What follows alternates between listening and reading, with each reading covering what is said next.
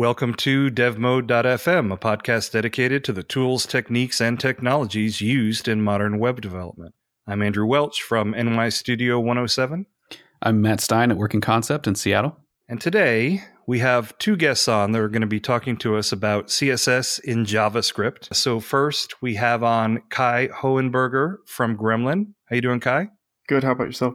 Excellent. And we also have on Mitchell Hamilton from ThinkMill. How you doing, Mitchell? Doing good. Yeah. And I, I just want to say right here and now that Mitchell is a complete beast because he's on from Australia. What time is it there now? Um, 5 a.m.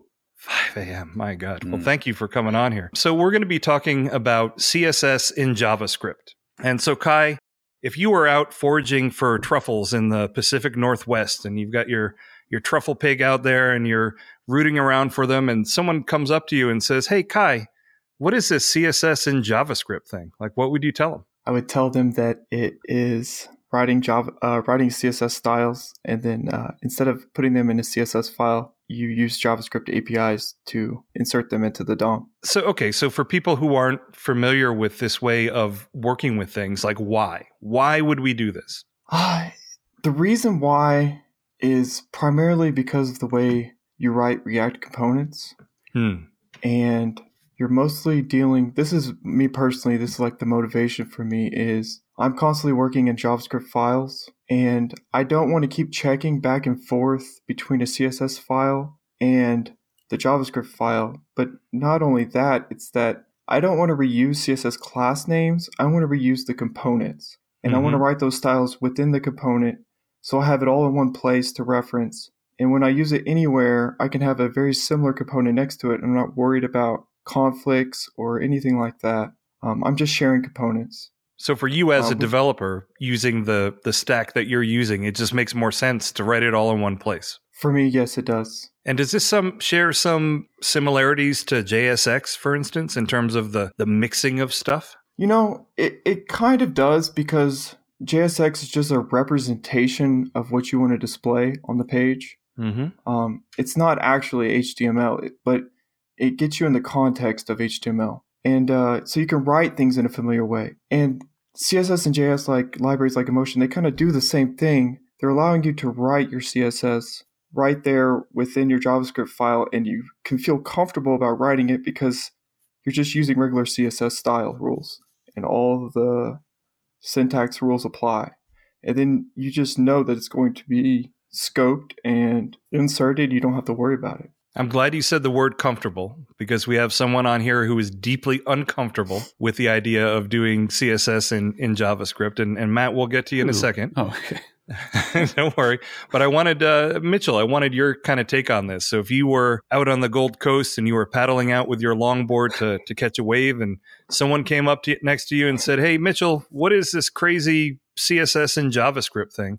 Like, how would you answer them? I think the biggest thing is that it means you don't have to think about a lot of problems that you normally do with CSS. Like, mm. what do I want to call this thing?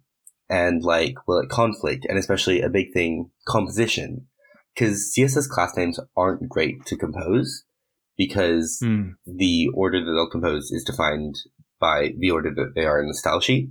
But that's not really, really what you want. You want, I have some styles, I want to compose them in this order, and CSS and JS lets you do that. wait, wait. So the the library itself is is creating the cascade based on how you've defined your components and where you've used your styles. Then, um, the cascade isn't really the right word for it.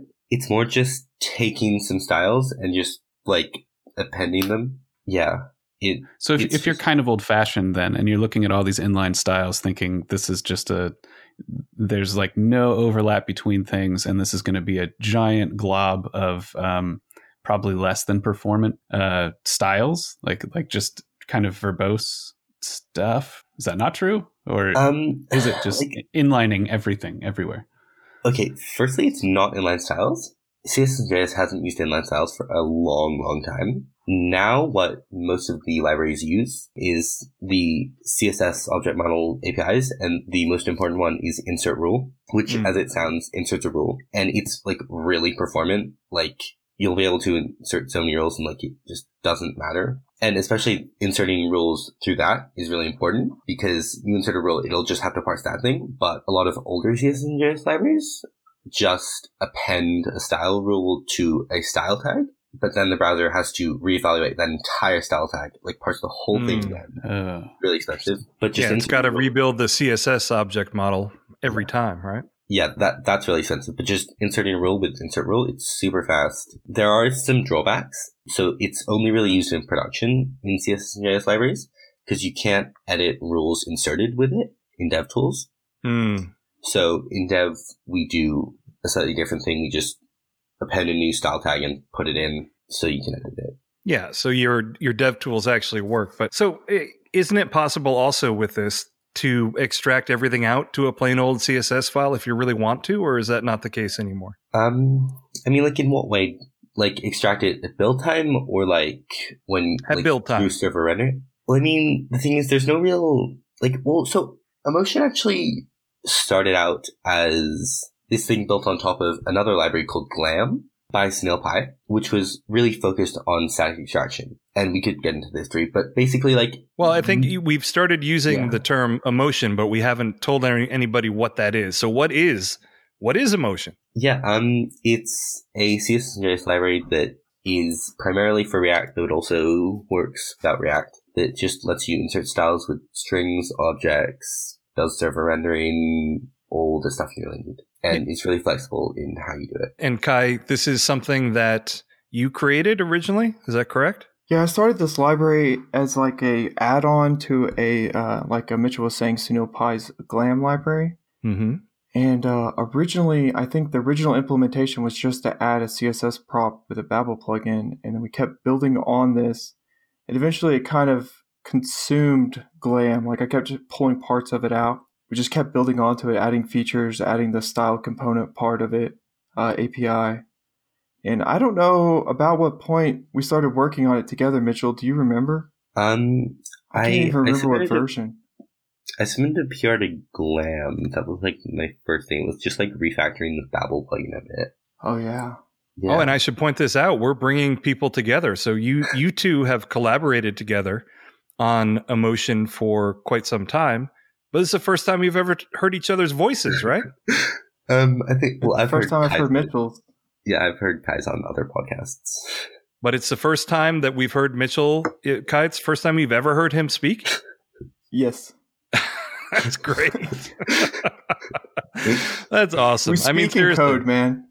We right. literally just speak in code most of the time. Right. I, I get it. I know. I didn't say you hadn't communicated before. I'm just saying it's the first time you've ever heard his voice. So that's really pretty cool, yeah. right? Yeah. yeah. So you mentioned something about uh, writing this for React. Is CSS and JS a thing only for React? Or if I'm doing vanilla JS, might I maybe be interested in it as well? Yeah, you, you can be. use it. Yeah. Yeah. Like Emotion but has... it's really not. I don't think it works. you can use it. Hold on, hold on, hold on, hold on. You can use it, but you don't think it works. No, like what? I'm saying, like I would argue you shouldn't use it then. Yeah. So this is just my opinion, but when you're doing like uh, writing a site with you know DOM selectors or jQuery or something like that, or it just doesn't really translate. Like the API doesn't feel ergonomic. And right. the same goes with like Vue when you have the styles right there as like a style sheet. I mean, you get pretty close to uh, emotion right there, mm-hmm. you know, and the list goes on and on. That's why with the Emotion 10, we just went all out almost always on React. So, and that's what we recommend yeah. it for most. Yeah, you just kind of went with the reality of, you know, if you're using this library, you probably are using React with it, right? Yeah. You can use it without React, um, no problem. It'll work. It just generates. You, uh, it'll generate class names. Wait, you just told um, me it um, wouldn't work. I'm sorry. I, I didn't mean to say like uh, wouldn't work as in it wouldn't function. I meant okay. it would. writing writing the whole purpose of it and the way you write the styles, I don't think would work in that workflow. is Got the better it. way to put it. I think. Right. Okay. Yeah. it- So you could do it, but you might not really see any kind of a benefit from doing it outside of the React ecosystem. Uh, right now, I that that's true. I mean, Yeah. who knows what people come up with? Emotions, thanks to Mitchell's, like broken down into all these little small component parts and packages, Mhm. and so I could see people coming along in the future and building CSS and JS libraries um, using APIs and stuff we haven't thought of. So most of the front end framework work that I do is based in Vue, right? And because of that, CSS and, and JS just hasn't really been a thing I've had to deal with, right? Because you can have you can just have a style tag for your component, and you can do scope styles and all that kind of stuff. So I'm going to need your help educating me on how this all works. So when I sit down and we've got Matt is sitting next to us and he's very uncomfortable hearing this whole conversation. Mhm. But when I sit down, instead of opening up a CSS file, I just write this stuff in pure JavaScript and I get a a JavaScript object that represents the CSS styles. Is that right? So the primary, we're gonna let's focus on the CSS prop in Emotion 10 because that's All how right. I recommend you use it, and I think Mitchell Yep. agrees with that.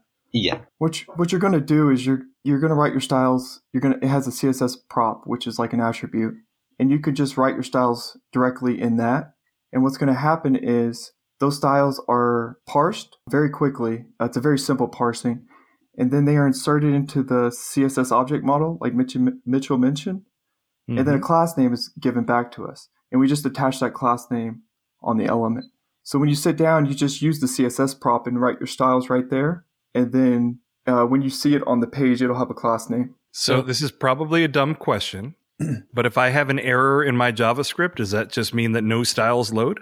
Uh, you can tell pretty quickly and we have things like source maps where like you can see the bad style or something inside the inside your DevTools and you can click and go Mhm. directly to that style. But the, the styles themselves sometimes you can you have the option. You can write them as objects where the keys are the css properties and the values of values. But you can also just use plain uh, css string you know and uh, just like sass use the ampersand to, to do nested uh, styles and things like that Right. Yeah, and the, the reason I'm asking the question is we had uh, Eric Meyer of uh, you know he's done a whole bunch of stuff with uh, CSS, and I asked him about the CSS and JS, and one of his concerns was that we were replacing something that was very resilient, which is CSS. Like I can write terrible, faulty CSS, and things will technically still work, but we're replacing a, a resilient layer of CSS with something that is kind of fragile in terms of, of JavaScript. What would your what would your kind of response to that concern be? the Um, styles themselves are the same uh, kind of Right. they're uh, you know what's the word you use resilient Yes. so that the styles you give emotion are going to go into the style sheet as you give them to it so any kind of resilience to that is still there So I, in this context, I'm basically the the truffle pig guy, uh, and I, I'm wondering. Uh, so at the end of the day, let's say let's say I've I'm I'm fairly new to React myself, so I but I'm I'm getting comfortable with it a little bit. I'm used to opening up developer tools on the thing that I've built and looking at the bits and pieces of stuff that I have. You've been talking about how um, there's this API for adding CSS to this style sheet. I'm sending styles to this thing. Where do I see them? And and the in the familiar face of the browser and, and opening up the developer tools, like where do I find the result of, of the style that I added in my component somewhere? I mean, they're they're just there in DevTools. You can see them, and in development, we have source maps. You can just like click on it, just like you do with CSS source maps, and it'll but it'll instead go to the JavaScript where you defined it I see. From like. So it'll take you back to that component kind of. well, I want to explore your uncomfortableness with this whole thing, Matt. So what what about this makes you uncomfortable? I think just my orientation toward how I use CSS. Um, It was the same thing that made me uncomfortable with Tailwind, which I, I feel like is kind of a, a half measure now between what I'm used to of creating my own style hierarchy and, and Cascade, and then using utility classes. And this sounds almost like super utility classes in a different context, where you're you're just writing the styles and no kind of abstraction in the component as you need them, and uh, and the library itself concerns itself with things that you no longer have to. If that sounds right. I'm not sure if I'm even making sense, but it's what I think I'm hearing. And it's just very different from how my approach has been to using styles in CSS. So, I mean, my my thought on this is that and it's something we've talked about before on the podcast is that uh, you know originally the web was document delivery right?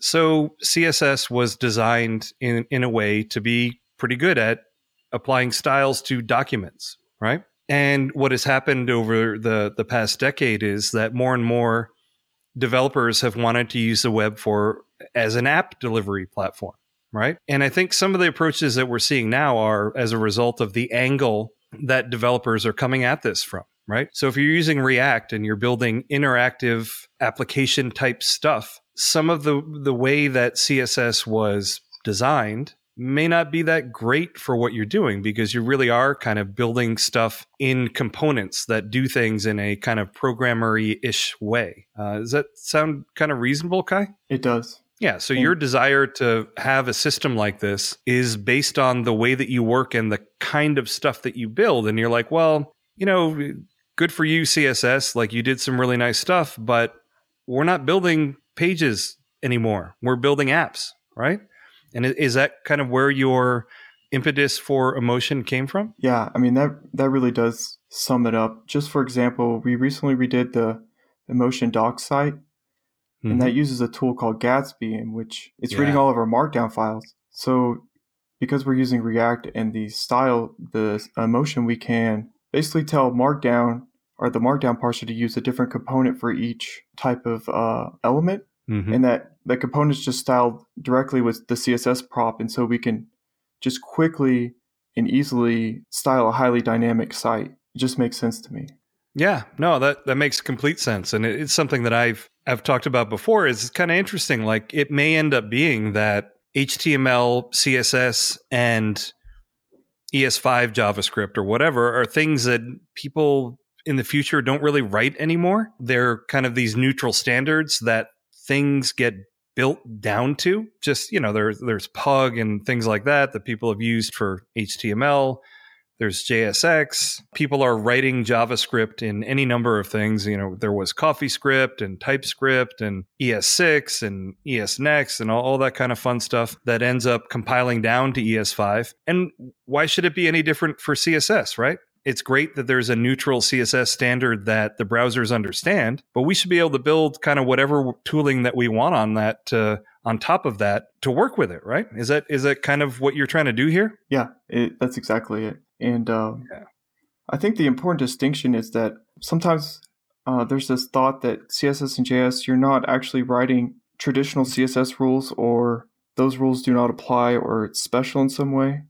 Hmm. But kind of the beauty of it is, is that it is just CSS rules. All the same rules apply. You can do right. all the same things.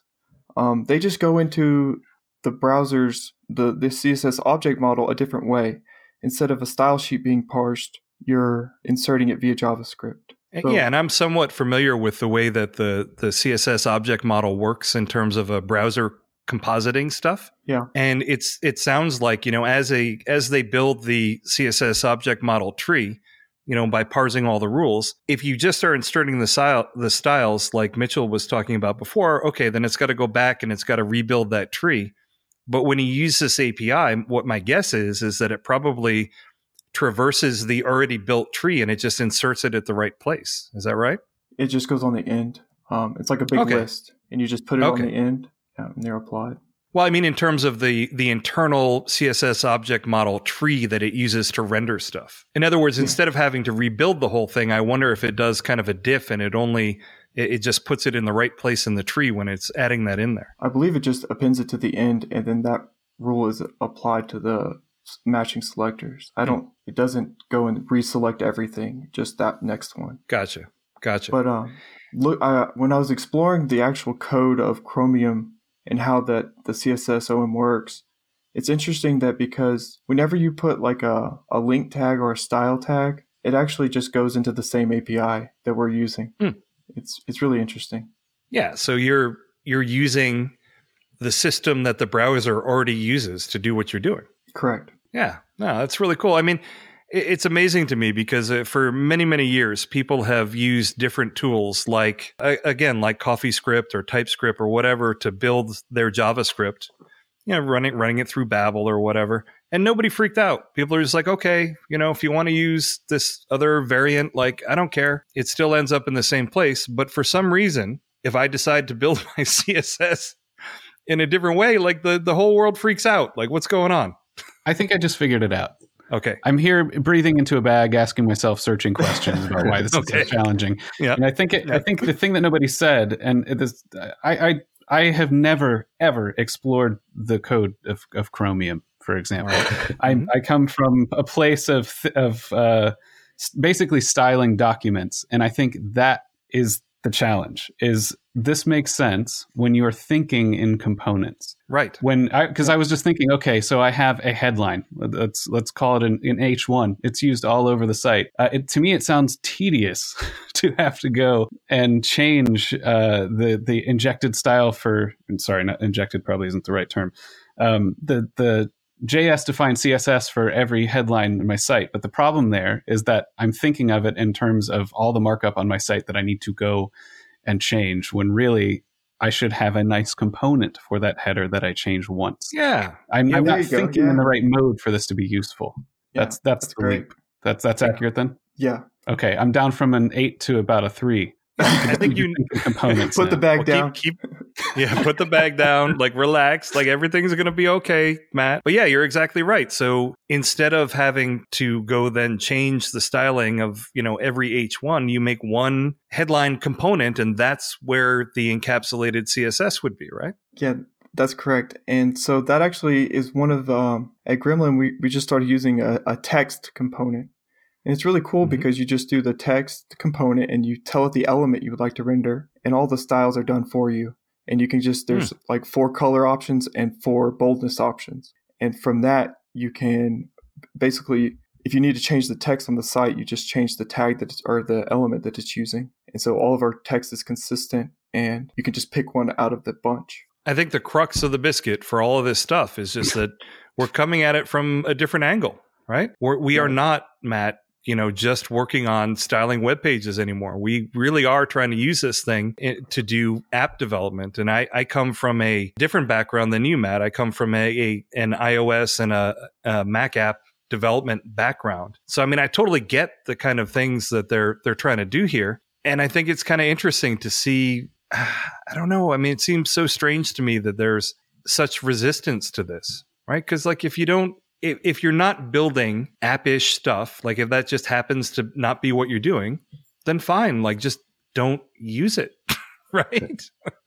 well, is is there resistance or is it just people like me that are like, I you know, I don't understand that. Oh my God. There have been like Twitter holy wars on this stuff. well, I, I I can't do a lot of Twitter. for that. I think Twitter is the vast majority are like Matt. Yeah, but, but just to be clear, though, I'm my confusion is I you know I embrace it and figure it out slowly. I'm I'm not resistant. I wouldn't go out and start a holy war. I'm just I'm just trying to cozy up to the idea, and I think largely because I'm I'm just now getting around to thinking, starting to think in components and build the kinds of things that they solve more problems than they create. Well, I think we all have a bias, which is that we we come at everything from the perspective that you know that that we come from right? So folks that are building everything in react a client might bring a marketing site to them and they'll say great you know let's build it in a react spa but that may or may not be the best way to do this right? Depending on what it is. And it's very similar for more traditional web developers who are used to doing server side stuff you know whether with a with a cms or with some other tool that they may look at the idea of you know building a website as an application and they may think it's crazy right? So, I mean, we're all biased in terms of being familiar with the the tools that we're using. But it sounds like the emotion sprung out of an actual need. Like you had a problem as you were developing stuff, and you said, "Hey, I think I can come up with a good way to solve this." Is that right? Yeah. Do you know the the story? Uh, the primary reason I, I uh, created is we were using another CSS and JS solution, and uh, at mm-hmm. Healthline we were building it out, and we had to move really really fast. We were on a lot of pressure to get done quick. And uh, so CSS and JS made sense there. And then mm-hmm. we were seeing performance problems at the uh, for server side rendering at like large scale. Right. And uh, I started really working on emotion then to try to get the performance up, and so we would uh, have better performance on our servers. Uh, but yeah, that's really the reason why I branched off of the other CSS and JS libraries at the time. Right, you were working on something, and what whatever tools you were using at the time didn't didn't work the way you needed them to. So you said, "All right, I'm going to make my own tool to do this stuff." And then Mitchell made it way better. Mitchell, how'd you make it better? Um, well, so the original kind of like premise of Emotion was like, let's do a bunch of build time optimizations and make it way faster. Mm-hmm. And, Right. but that wasn't really like looking at like why are current solutions slow. Okay. So basically, styled components, which was a lot slower at the time, didn't use the insert rule thing I mentioned, and that was really the predominant reason why it was slow. It's fa- it uses the insert rule now and it's much faster now. But people are were often and like still are are like, oh, parsing CSS in the browser must be really slow in terms of like prefixing it and like stuff like that. But it's really quite cheap. Most CSS and JS libraries use something called Stylis. It's basically just this CSS processor that's like three kilobytes and like super fast. And that's really fast. And so that's why that wasn't why styled components was slow, but the whole premise of Emotion was, oh, let's do the processing of stuff at build time. So, so I was like, what if we took fast insertion with insert rule and stylis with like fast processing and just put them together and it was way faster than what we were doing and it solved a bunch of problems because it didn't have this dependency on a Babel plugin. It was really just like a win in every way. Yeah. So you found the bottleneck or a major bottleneck and you eliminated it, Yeah. right? Yeah. No, I mean that's that's really really neat. I'm curious, both uh, Kye and Mitchell. So I'm, I'm pretty sure we all started playing with CSS in the same form a long time ago. I'm really curious about what your paths have looked like to to uh, getting to the kind of work that you're doing now. Um, Kye, you go first. I uh, I got thrown into a web developer role because the guy that was doing web development at the company I was working at as an IT guy got fired for fighting an umpire. Um, Oh. So I got put on his desk the next Was day. that common? No. I, it was it was a big shock, and then so I just started reading books, and I was using WordPress and CSS, and um, I kept doing that throughout for a couple of years, and I just got better and better by constantly learning, and eventually I found this thing called Aphrodite, which is the, one of the original CSS and JS libraries, and uh, at my startup uh, Sideway, I started using that, and I fell in love with writing styles that way, and getting Well, of course you fell in love with Aphrodite. Ooh, yeah, that it was lost sense on me. Thank you. Yeah. But yeah, uh, from that point forward, uh, I, I, I just threw away the Sass compiler. I didn't want to, that dependency or it to run. It took forever to npm install. Just get rid of it. This is better anyway. But what was your what was your background prior to doing this? Did you have any kind of a developer or programming background? I dropped out of computer science in college, and then uh, when my wife graduated, I just left and worked IT until I got thrown into that job, and I just Oh, kept okay. going from there. Yeah, okay. So you did have kind of a, a technical background. A little Uh, bit, Mitchell, yeah. how about yourself? Um, I'm a lot newer to programming than all of you. I'm like still in high school. Um, so like I probably started uh, four years ago, experimenting with different. Hold on, we got to give everyone context, Mitchell. Yeah, How old are you now? seventeen. 17. All right. So you started a, a kind of programming at 13 and what were you hacking around with then? Um, well, the, like first was like some like bootstrap HTML stuff. Mhm. Um, not really like writing styles myself, and then Ionic with like Angular and Ah, and, okay. Yep. and TypeScript, which was a big mistake because I was really like learning TypeScript before JavaScript, which is truly horrible. and I, I, I love types now, but TypeScript I I still just ugh. Um, Well, listen, Mitchell, from someone that comes from a, a strongly typed language background, I fully support your TypeScript overlords.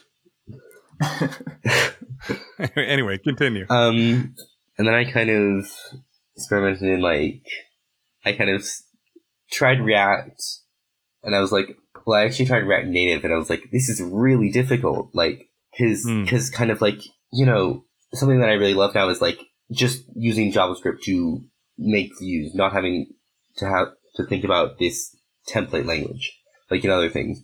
But Right. like beginning, it's really difficult because like you just don't know basic things, and with a template language, it's a lot easier because there's this like set out way to do it, and you can just follow that. So I like tried Vue a bit, and then I tried React for a bit longer, and I basically fell in love with it, and I haven't left. and and to be fair, you do love Flow, don't you? Yes. Oh, yes. Flow Flow is great. I I mean, it has some problems, of course, but yeah, I really like Flow. It's great. Yeah, and so Matt, does that answer your question in terms yeah, of their it does. Uh, yeah, it does. It does. And I I actually I made a bad assumption, and mm. uh, it's probably uh, you probably don't struggle with styling documents if you've started with with JavaScript and and I don't know. I feel like I'm I'm looking at a car wondering where you put the oats, and it sounds like that may not be a problem as much. Sorry, that was a horse reference. oh come on! Never mind.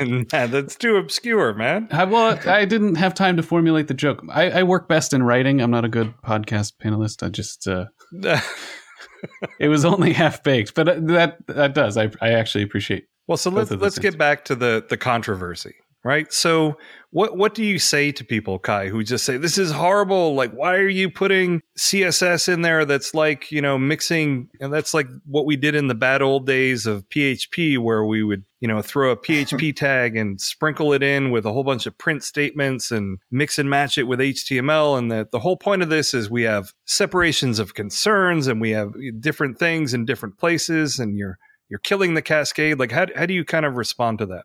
I would start by saying only use it if it, you enjoy it. Uh, right. That's the biggest thing. if it's not making you happy, then don't. Um, right.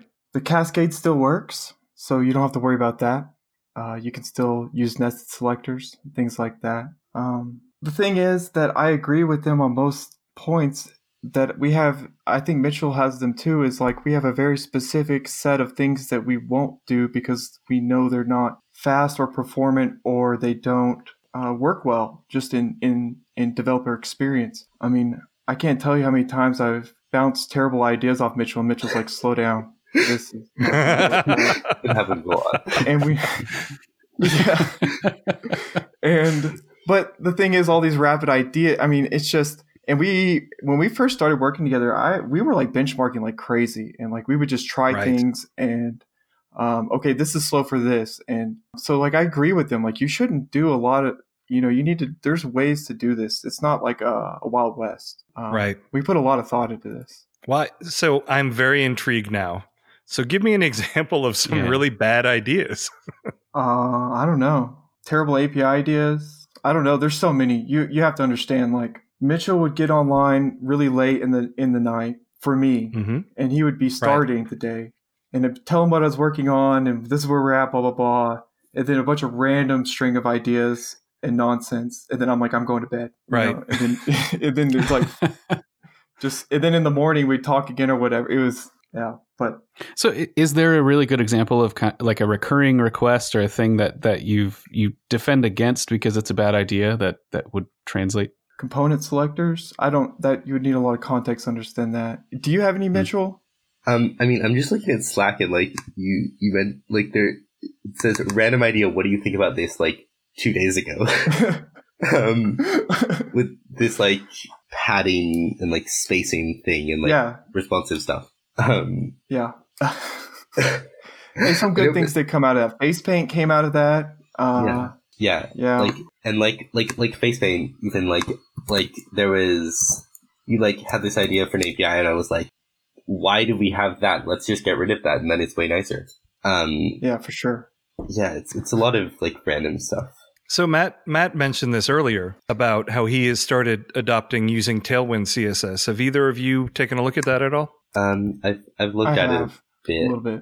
Well, Mitchell, now that you, have got Simon working with you at ThinkMill, like he's going to harass yeah, the crap out of yeah, you. Yeah, yeah. He he, he has talked a little bit about it, and I think he's giving like yeah. a team talk. Well, the interesting thing is the the author. I mean, so I'll give you just like a brief breakdown on it. So it's a utility for CSS and it's generated by a JavaScript config file. So you can define your type scale, you can define your, your colors, your responsive sizes. All of that is defined in a, a JavaScript file. And then it goes out and it just generates this massive CSS that has all of these utility classes in it right? And the nice thing about it is, as you're developing stuff, like you can just type like uh, W two for uh, the the two size width, right? Or uh, you know, and it, it works in a stenographer fashion in that regard. And it's really nice for rapidly prototyping stuff because you don't ever think about actually writing CSS, right? You're just adding these utility classes to, to build things up and you can look at them. And then in production, what it does is it goes out and you can use purge CSS that it just gets rid of all of these classes that you don't use. And I think that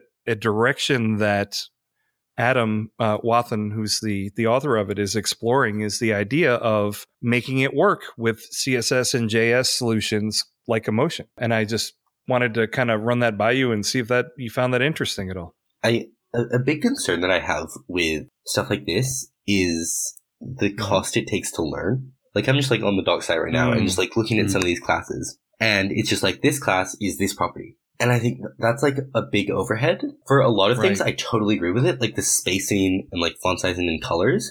I think that's really great. Like I love that. Right. Like having a set, these are the font sizes, choose the scaling accordingly. Um, but like things like, like position, whatever, like having mm. classes for that, I, I just don't see the value. I think that, and I, I see the value in like regular HTML because like otherwise you'd have to like write some CSS and blah blah blah. Like you know, right. write a file, blah blah blah, name it, blah blah blah. But like with Emotion, it's just oh, use the CSS prop, put on this CSS property, and it's just really quick and you don't have to learn right. and some of the problems that exactly some of the problems that it is trying to solve are already solved if you're using emotion with react yeah. right because what it's trying to elim- and and i totally get what you're saying you're like why should i learn this custom name for a class why don't i just learn the actual css property yeah right? yeah, yeah exactly and and I totally get that, right? Because you do have that kind of mental space. I think the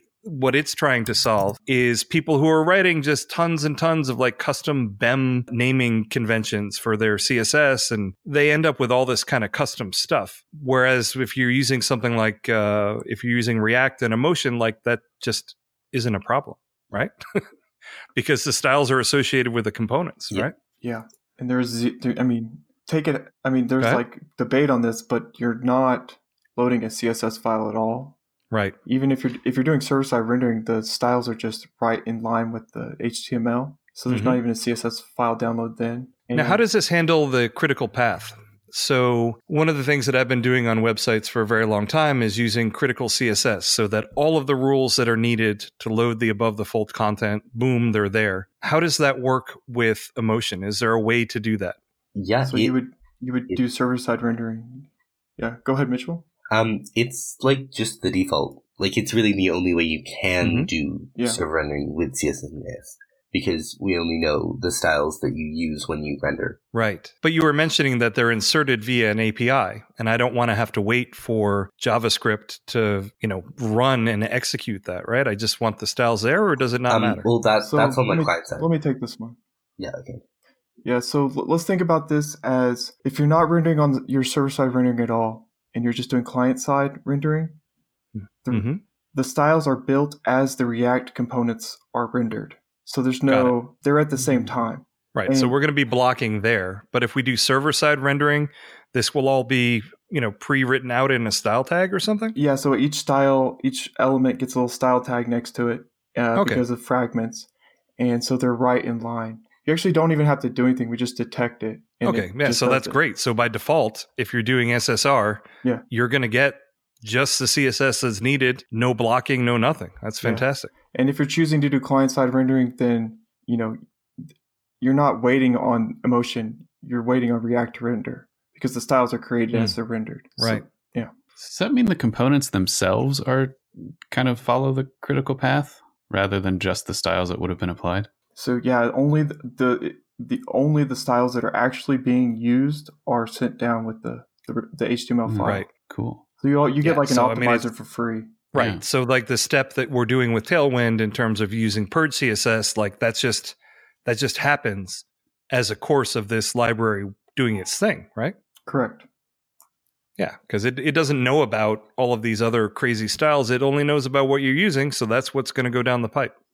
Yeah, that's really and, neat. And that, in, that I mean, that can even include like you know, sometimes when you're writing an app, you might have a uh, a conditional that says if this is true, you know, render this path of elements or components, and if it's not, you know, another one. Well, on the server, if that's true, it's going to render that first block, and only those styles are sent down. Mm-hmm. And then if it gets switched in on the client, then the other ones will just be inserted instantly as it's rendered. Right. Yeah, I just think the the whole JavaScript world is really interesting because it kind of started out that people were like, "Oh, you know what?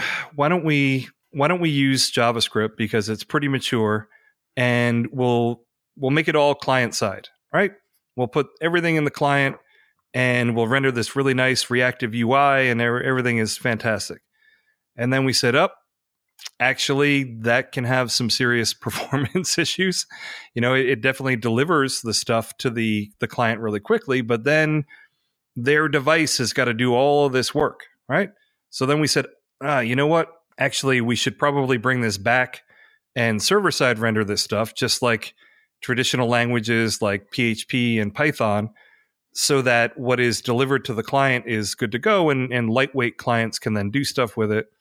And then we're doing pre rendering and we're doing all this kind of crazy stuff. And a lot of the, these things have come 360 degrees to be more similar to kind of traditional languages like PHP, but you get that added benefit that it also can be hydrated and execute in the browser, right? So it's it's actually really exciting to me. I find that this whole process really really interesting. Yeah. Yeah, I would argue that it's not really coming full circle, but it's becoming more no? specialized. So mm, okay. I I mean, in my opinion, having a client side rendered app that's like an application application where uh, your users are logged in most of the day, or there's a login screen at the beginning, you know, uh, those kind of things. Most of the time, they're fine to be client uh, rendered. And then there's a lot of times when server side rendering is very important. And for instance, right. when we were doing Healthline, it's a massive content content site, and advertisements are how the, the bills get paid. And so you need to load mm. that page as quickly as possible. It needs to be Google SEO, all the SEOs. Yep. And the ads need to load almost instantly. So in that situation, SSR, there's no question. You're depending on your response times and your time to interaction. Yeah, I mean, we had uh, Paulo, uh, a guest on here uh, a number of episodes ago, and one of the things that he mentioned is that he wished that there was some kind of a, a certification process for all of this because I, I've seen it too where there are tons and tons of sites that are using React and they're doing it poorly in terms of not SSRing or and you end up with this experience where you, you, you try to load it on your your mobile device and you're like god this is who decided to do this? You know? Yeah that does happen. Do you do you ever wish there was some kind of a certification process or something? Because i mean it's a, a faulty impression because you definitely can do this the right way where it's pretty fantastic. But i think a negative impression that a decent number of people have is that when you're using it's based on a lot of these sites that they've seen that are very, very client or heavy, where everything blocks until all the JavaScript is loaded and everything gets mounted and then it finally renders stuff. And it ends up being a horrible experience for people. Do you wish there was some kind of a certification process or something where you're like, look, it's fine if you do it, if you want to do this, but do it the right way, like SSR this stuff, you know? I don't know. I don't I don't think so. I, I think you just the numbers don't lie. Like if you're not going to you're not going to spend the time configuring your app correctly or right. Um, I mean that's a, a lot of times that's what's going on is misconfigured apps. Right. Their build configs or whatever. Or just massive time crunches to get a, a large app, complex app out the door. Um, yeah. And with React, I mean, there's a lot of shortcuts you can take and it doesn't matter what library or what pattern you're using and but some of these shortcuts can um, shortcut maybe not the right word just you know quickly doing something that with uh, without consideration for the entire app and that's what makes react difficult i think to start with too. Yeah no, I, I, agree with you. I mean, I've I've long said that you can give me Kye, you can give me any language, any framework, and I can write you a crap app using it. Right? yeah. like I don't care. You can give me any any technology, and I can write you something horrible. So you're right. A lot of it is is on the implementers. Um, and and you're also correct that some of it is just like you know the client wants it done by such and such a date. We didn't have a performance budget to to measure this thing and to make sure that things are really good. You know. Yeah, and I mean, You, get ever run into anything like that? of, okay. Sorry, go ahead. I was gonna say a lot of times you get like a feature request or something, and you use one library, and that might be fine. But then when you mix it with another, or you know, you have a lot of developers using a lot of different patterns, or or uh, consider different things important, it becomes really Mhm. difficult. That's why I, am really happy with like what Facebook, the the development group behind React is really doing a great job progressing, uh, making that Right. kind of education and uh, making it really hard to screw up with all the new ESLint plugins and stuff for hooks, for example. Based on what you had uh, told us about how your first interaction with Kye was about kind of optimizing the way this thing worked, where the way that emotion worked, it sounds like performance is a big concern of yours, right? Yeah, yeah, definitely. Like recently, I've been doing like a bunch of little like UI performance stuff. Mhm. Um, and like recently, there's this PR on React that got me really excited. All right. Um, it's about partial hydration, which I feel like a lot of people like probably like what, but it's really exciting. So basically, rather Is than having the whole what? I was going to say, is that like, you know, you go for a run and you really want a water and you just take a sip? Is that but what the glass is only half full. The glass is Oh, only it only half has ex- exactly as much as you need to be satisfied. Yeah, tell us what partial hydration is. Um, it's basically so like you know how when you do server rendering and then on the client you have to like hy- like hydrate Yeah. wrap.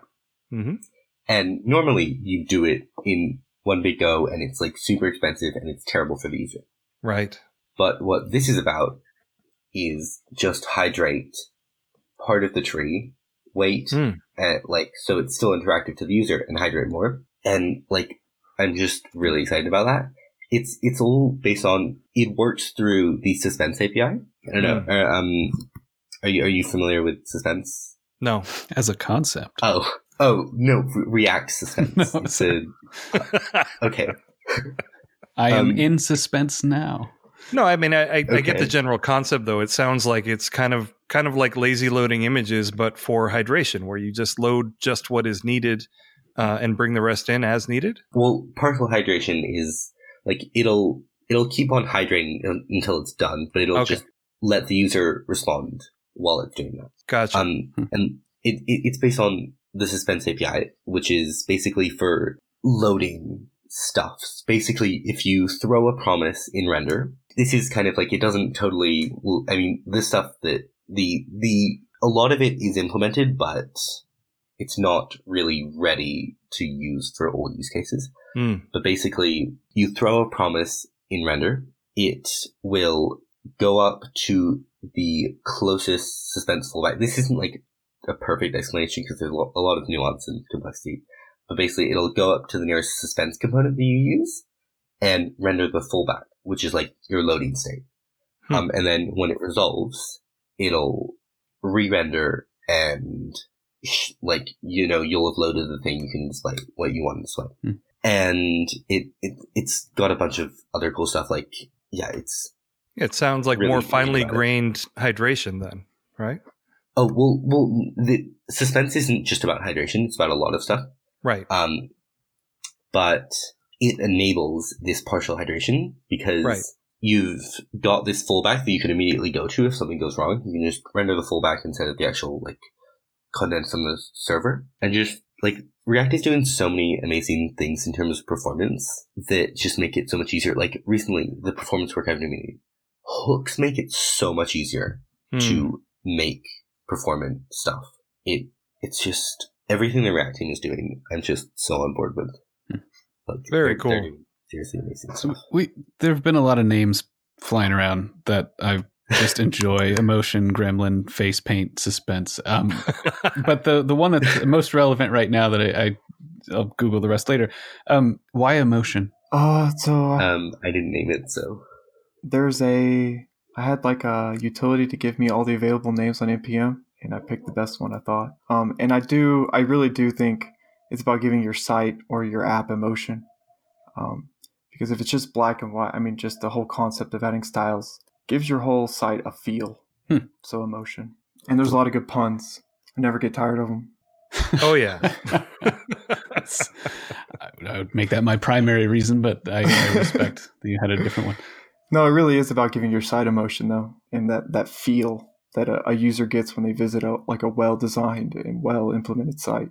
Oh yeah, yeah, I mean, a big part of UX is, and, and, Matt, your background as a designer is connecting with people, right? Yeah, eh, well, and I, I, I kind of appreciate my. I assumed a little bit that it was about the, the kind of the fluidity of of connecting with those styles as you're working in React components and kind of like the the harmony of it all coming together. But yeah, I guess you can have whatever. I'll, I'll, I'll use that one for now on too. That's a good one. feel free to take it. Feel, feel yeah. free to steal there you go. it. So Matt, what do you think? Are you gonna you gonna start going down that road of using emotion, or does it really depend on whether you start doing a bunch of stuff in React? I'm just hunting truffles, and uh, I'm, I'm working my. I mean, I, am appreciating. I think in a few months, I'll probably be in a place where I'm thinking more in components and less about styling documents and things like this. Right. Will connect a lot more with me. Um, right. I think toying around with Gatsby has has it's just like a nicely packaged thing that's helped me understand a lot of what modern development is and looks like and what performance can look like. And sure. so I'm I'm just like picking apart the pieces and starting to appreciate a new way to approach the way that I build stuff. So I'm considerably less uncomfortable than I was, and I'm certainly not about to start a holy war because I don't know why anybody needs to do that. But so uh, it's funny you mentioned Gatsby because I was going to say as Gatsby's popularity rises, and I think it's just going to get more and more popular. Yep. The the more mainstream React is going to become, especially for agencies and uh, content producers, and that giant world that is small business WordPress sites. And so when those all take adoption of React is way more mainstream, I think the idea of working in components and this idea of CSS and JS is going to get a lot more comfortable because as you work sure. in Gatsby, you kind of get a feel for how a component represents something in your content that is coming from that it, whatever CMS it is, and you can just reuse that same component work throughout. Yeah, that's I'm I'm in the middle of taking a, a craft CMS site that is, uses Twig templates and turning it into a Gatsby project um, mm-hmm. And we'd all be really disappointed if we looked at my components right now because they're forcing it to try to be like Twig. But in doing that, like I'm I'm taking baby steps into understanding a different way of thinking about how to build things, and it's it's right. very enlightening and kind of fun. Yeah. I think the challenge is that and, and, the Twitter wars arise just because there's so many cool things going on and so many specialized way of ways of focusing on yep. various aspects of web things. Like it's it determining what the right way is or what balance looks like is challenging or can be challenging. Yeah. Yeah. And Kye, I think you made a really good point about Gatsby going more mainstream because Gatsby really solves a problem, right? Yeah. Gatsby is not just a, a static site generator. It it generates a it uses best best practices to take content from multiple sources and aggregate it and spit out something that's good and fast, right? Like yeah. like you have to work to make your Gatsby site be bad. You can still do it, right? Yeah, you really do. But you have to work. Yeah, you have to work to do that, and so that solves a, a really real problem. Yeah. Um, but it's it, all the all these little kind of ecosystems are interesting to me because I mean I I come more from uh, you know a craft CMS Laravel uh, background where Vue.js is what is used more than anything else, right? Yeah. And you can do all of your work in Vue and you just never would ever even occur to you to use css and js because it's just it's not a thing right because you just have a, a single file Vue component and you just dump your scope css in there and away you go you know but you, they're both thinking about things from the same point of view in terms of how can we have the css just as part of this component you know yeah i think it's i think it's really interesting well listen I appreciate uh, both of you coming on, especially uh, Mitchell, that you managed to get up at 5 a.m. Like, my hat's off to you. Yeah, well done.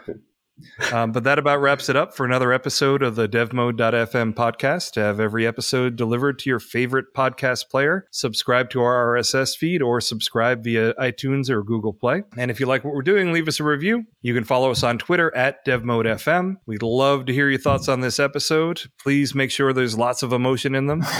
For the devmode.fm podcast, I'm Andrew Welch. I'm Matt Stein. And thank you, Kye.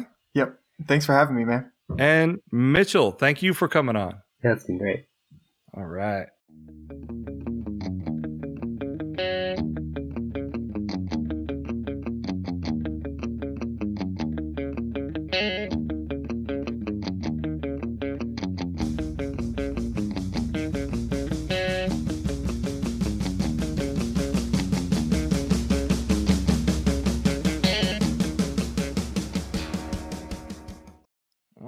right. Gentlemen, that was a whole lot of